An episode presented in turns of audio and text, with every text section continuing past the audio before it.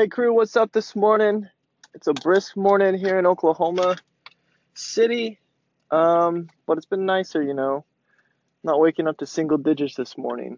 Uh, it's at least got two digits in the uh, the reading this morning. And you know what? I think today uh, the topic I want to cover is tools, tools of the trade, the toolbox. What are we working with? Uh, I think this is an interesting topic for everybody in the UX space, for every designer that's uh, um, building UIs and, and whatnot. Uh, today, the, the day that we live in today is very interesting. We got basically everybody out there who wants to make anything is making um, design tools. And so I'm probably just name off some of the big contenders for now. Uh, Sketch, I'm sure everybody is using Sketch or has used Sketch. InVision is coming out with their own design tool. They've kind of been in the game, but it's been more about like um, digital boards, prototyping, where you can upload screens and such. But they're coming out, and it's taking them quite a while to roll out. Might I add, to roll out their their version of Studio. And Studio has definitely got a lot of buzz. It's got a lot of hey, look at me I've seen the videos, I've seen the hype. I would love to get my hands on it. I've put my name in the ring, I don't know, November for early access, still no word. To me, it seems like this mythical unicorn that's out there at the moment. Uh, but who knows? You know, when it finally releases, it launches and can get access, um, that'll be the determining factor. But right now, it almost seems too good to be true. Um, thirdly, you have Figma. Now, Figma, this is the one I'm probably going to hit on right now. And of course, there's a couple other. There's like Framer, it does a little bit more code and prototyping, more app driven. Um, and then you just have a whole bunch of offshoots. I was going through Twitter last night. There's just so many teams out there coming out with new versions of UI tools. Um, so yeah, but Figma. So I remember they they started. Uh, I think they officially launched to 2012 I specifically remember about two two and a half years ago um, stumbling across this tool, and back then it was completely free. There was no price plans. There was nothing. You just downloaded it, or actually you didn't have to download it back then. You could just, as you can now, it's a browser-based tool. So I I was playing around with that thing long time before it became part of the mainstream.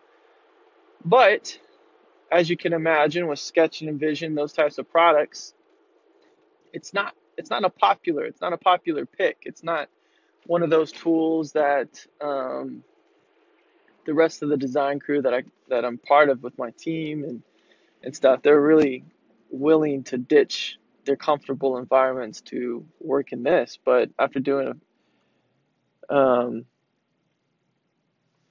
Hold on, I got I got someone texting me, but I guess I didn't see him. Sorry, I'm driving, guys. Um.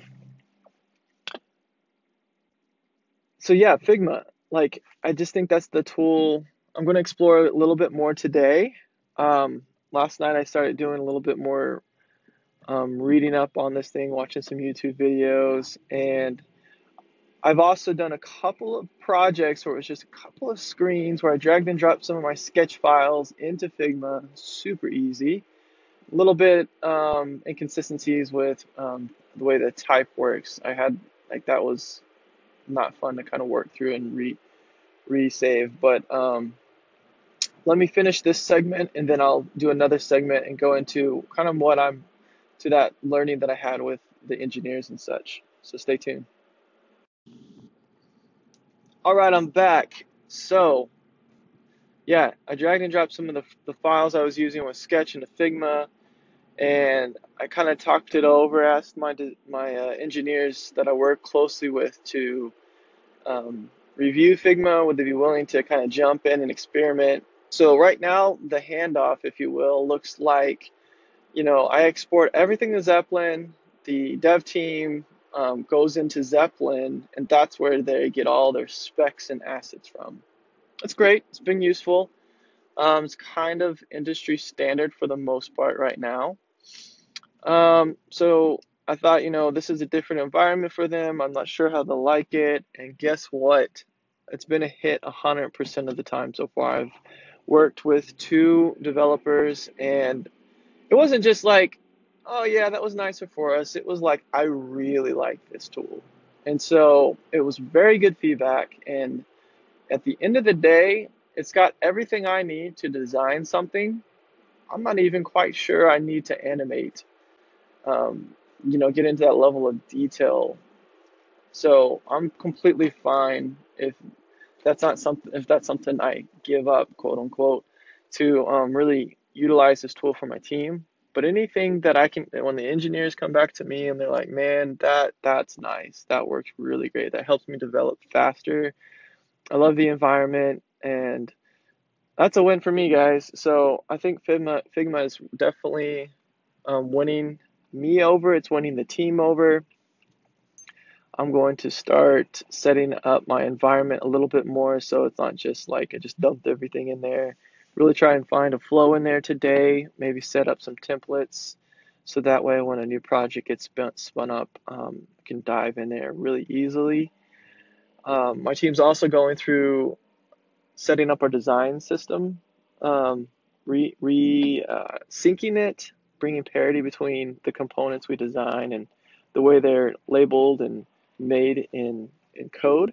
So, you know, Figma also has their own library. So the thing about Figma too is, man, they, they kind of led the way with everything that everybody else gets to do. So with the library system, freehand, you know how you do the whole collaborative thing. Well, guess what, guys? Figma did that first. Um, not the bash on Sketch or the InVision teams or anything like that, but uh, I think there's something to be said about going with someone who really pushed the envelope that a lot of the other bigger brands decided to jump on and, and do really well in their in their versions. But yeah, I don't know. It's kind of cool to be helping out the uh, I don't want to say it like this, but I mean it feels that way. Just like helping out the local, the local guy, you know, the the smaller guy, the guy who not corporate or real big, um, big player. So see a lot of potential with this tool. It looks like the team's growing, uh, so it doesn't look like it's something that's kind of going to get eaten up by all these new features being launched by Sketch or by InVision. So yeah, if you guys haven't checked them out and you're a designer listening to this, maybe you're a design student, uh, I would highly, highly encourage a design student to just jump in immediately and start figuring this tool out, using it, bring it up to uh, your professor. I think it's free. I mean, it's free and it does so many of the things um, that you'd want any tool of this to do. All right, guys, I think that's going to be it for today. I just, if you have any questions, download the Anchor app, get to this station, call in. Uh, you can listen at anchor.fm slash churchux. Leave me a review in the uh, wherever you're listening to this podcast, whether it be in Google Play, iTunes. Um, yeah, just like to you know rate this podcast. Let me know how it is. Give it a two if you feel like it needs a two. Give it a one but you know what? If you really enjoy this, please head over there. Take the two seconds it takes to give me a four star or something like that. And then drop me a little comment. Let me know what you like about this podcast. That'd be super helpful. I hope this episode today was fun. I hope that it maybe challenged some of the things that you uh, think are good about the tools you use and give you some insight to some of the ones you may not have known about. All right, guys, go out there and crush it today. Later.